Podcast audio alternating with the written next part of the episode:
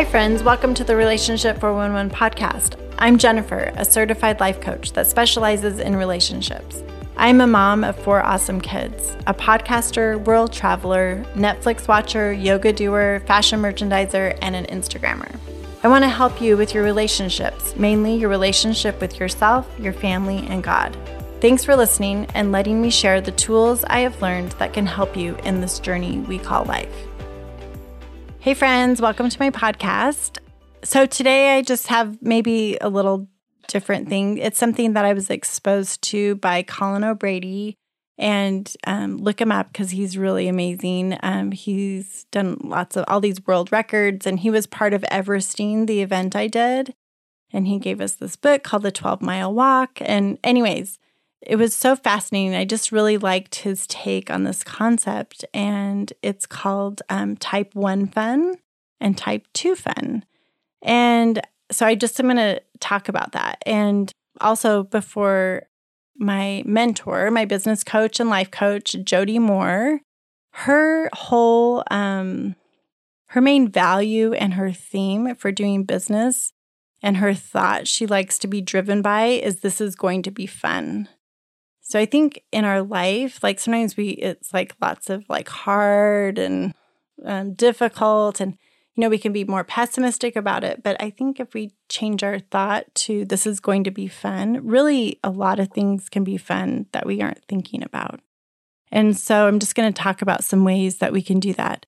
Type one fun are things that, like, for me, shopping. Now, someone else that would not be fun for but that's something that I find really fun. And it's easy. Like, I don't have to think about it. Like, I just have fun doing it.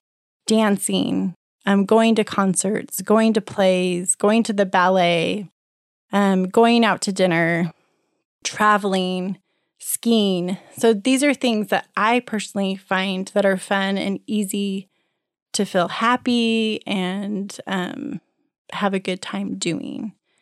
Some of you will not experience that with any of those things that I said. So just kind of figure out like what are ways you like to have fun? And are you doing that regularly in your life? And if you're not, why not? And how can you add that into your life and have more fun? Because we need to have more fun in our life. Um, well, we don't need to, but we it would be a great addition to our life if you're going to have more fun and in your families, right? We all love to laugh, and it's so healthy to laugh. And it brings up a lot of good endorphins, and there's just lots of health benefits to that too. Anyways, but the type 2 fun are things that aren't necessarily fun while you're doing them, but afterwards, you're like, oh my gosh, that was so much fun. And maybe it's not right after, it might be like a year after or a few days after, but it was fun. Or there are things that you have to do. And I'm going to use the example of laundry. I mean, you don't have to do laundry. You could hire it out. You could, um, there's lots of places that will wash your clothes for you, but most people choose to do laundry. And I used to think, oh my gosh, if I have to do another load of laundry, and it just was kind of like, oh, it was hard and um, it wasn't very fun. Then I decided, how can I make this more fun? So then I decided, I'm going to watch a movie. I'm going to get like 10 loads of laundry washed, and then I'm going to fold them and put them away during a movie. And honestly, like I loved doing laundry after that. Once I created a little bit of fun with my laundry folding, I enjoyed it so much more. And it was almost like I wanted to hurry and get a whole bunch of loads washed so that I could have the pleasure of watching a movie. Now, I could have watched the movie without folding laundry, but I felt like I was like, you know, doing two tasks at once, but it just made it so much more fun. Um, doing the dishes. Now, I love podcasts. Hopefully, you do too if you're listening to this. And so, whenever I do the dishes or any kind of chore, I'm like, oh, I'm just going to listen to a podcast. And it makes doing any chore, in my opinion, so much more fun and enjoyable. And I don't mind doing it. It's not like I'm not mad about it. I'm not irritated. I'm like, this is great. I'm going to like get the dishes cleaned and like learn something cool about whatever I'm listening to. So, creating those opportunities to have type 2 fun. Another one, so I told you about my experience with Everesting, and I would not call that fun. It was really, really hard and challenging. And it wasn't impossible, but at times I was thinking, I cannot move my leg up this mountain. Like I'm going to fall backwards and like tumble down the entire thing. And it was it was really hard, but afterwards I was like, "Oh my gosh, this is so much fun." Like we were doing the award ceremony and we were getting medals and they were giving us swag bags. And it was awesome. Like I I got to meet really amazing people and it turned out it was a lot of fun. Like it was hard, but my memories and my thought about it, it was really fun. The same thing with like uh, running a race, a marathon or a 10K.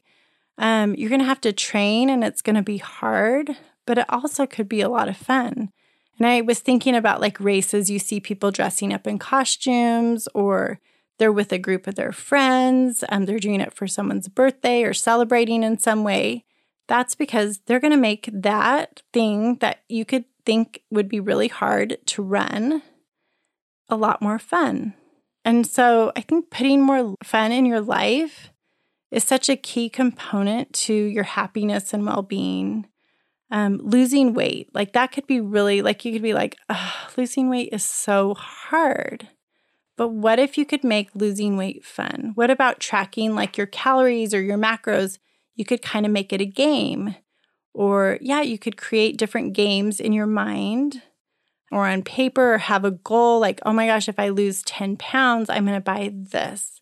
And it could make it so much more fun. I think cooking a meal, for me, cooking's not my thing. But of course, we have to, you know, cook if we don't want to eat out every meal, which I have been doing lately. But cooking, you could have like, you know, a cook off with your family, or you could be like, okay, I'm going to see if I can like challenge yourself. Like, can I make a meal with just things I have in my house? And just be a bit more creative with something that you may not like doing, but in the creativeness of it, you're going to have more fun doing it. Um, a thing I like to do with my kids, and especially when they were younger, is like, okay, we're going to set the timer for 10 minutes and we're going to clean our room and see how fast we can do it in. And especially for my boys, this was like a challenge. They're like, game on, mom, I can do this in 10 minutes or 20 minutes. And usually they were in the mode of cleaning their room and the timer would go off, but they might still have a few more things to finish. And usually they would always say, Well, I just want to do these too. So it kind of became a game and a challenge, but they would still complete that even after the buzzer had buzzed. Um, another thing I was thinking about so I was a missionary a long time ago and I spoke Chinese, and that was hard. And it was hard to get the door slammed in your face a lot. And so my companion and I would come up with okay, let's say this funny word in Chinese.